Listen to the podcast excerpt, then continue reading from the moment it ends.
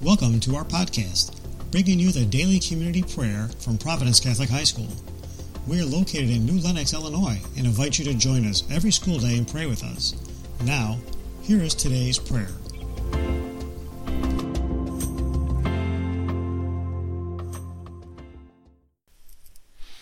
Good morning, AVI participants. This is Titus Thompson, part of the Planning Committee.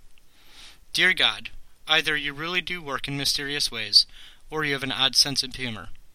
As we gather together at AVI in building the City of God, where we take time to reflect on our roles as Augustinian educators, I take this time to reflect on the journey that I have taken with you. I grew up a Baptist, where I learned your word and discovered my appreciation for eating a donut in the morning on my way to church. In the middle of first grade, my family situation changed, and I was enrolled in a Catholic grade school by the name of St. Augustine of Hippo. It took a while for the Hippo thing to make sense, but eventually I rolled with it. After eight years, I finally converted to Catholicism and spent the next eight years receiving my education from the Jesuits. Please hold your applause.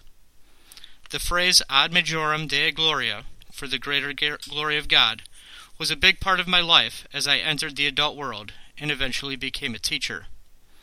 I always felt drawn to Providence for some reason, but I could not explain it. I'm not from Illinois, but remember confiscating a Providence State Championship football hat from a kid while I was in college. For years, I would check the job postings, and finally I got the call and joined the Celtics. During orientation, they told me I was lovable and capable, and we spent the better part of the day learning about the core values of truth, unity, and love. But I found myself having a hard time buying in. I was Jesuit educated. I let everyone know, and I constantly find myself comparing the two orders. Six months ago, I found myself in Richland, New Jersey, attending AVI with several of my coworkers. At the end of the retreat, we met with our school groups to have discussions, and it finally clicked. I needed to stop comparing beliefs and start answering the call. It reminds me of what Father Rich Young says during the Eucharist, which I discovered was a quote from St. Augustine, and I had never picked on, up on before.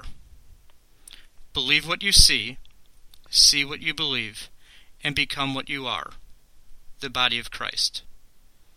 My prayer to you is this God, please guide the hearts of those participating in the retreat this weekend to be open to your call and to find their role in Augustinian education.